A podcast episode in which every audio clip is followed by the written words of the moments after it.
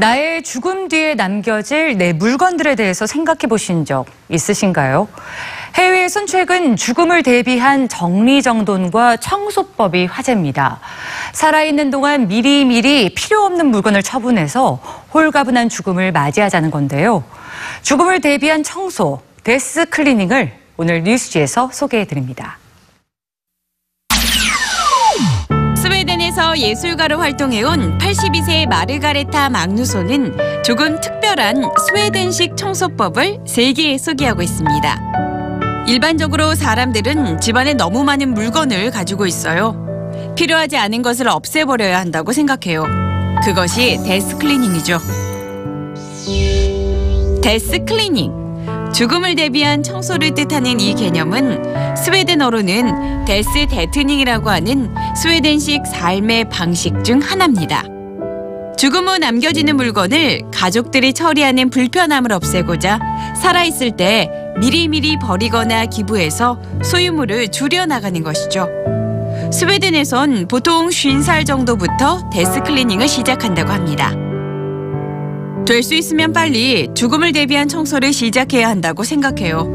다섯 살짜리에게 죽음을 생각하라는 말은 아니에요. 그러나 어느 날 다른 사람이 내 물건을 대신 처리하는 걸 원하지 않는다면 더 이상은 물건은 늘리지 마세요. 처분해야 할 물건과 간직할 물건의 기준도 명확한데요. 물건을 봤을 때 행복한 기분이 들지 않는다면 당장 처분할 물건이죠.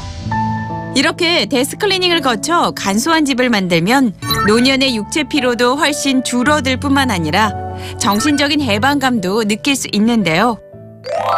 데스 클리닝, 즉 죽음을 대비한 청소를 시작할 때 꼭 준비해야 하는 것이 하나 있습니다. 바로 작은 상자입니다. 준비한 상자엔 살아있는 동안 틈틈이 꺼내볼 수 있는 소중한 물건을 넣어주지만 상자 겉면엔 반드시 이렇게 표기해둡니다. 어떤 것은 금방 버릴 필요는 없습니다. 나도 꽤 많이 모아놨습니다.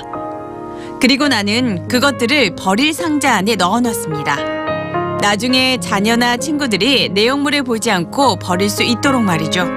왜냐하면 그 물건들은 오직 나에게만 의미 있는 것들이기 때문입니다.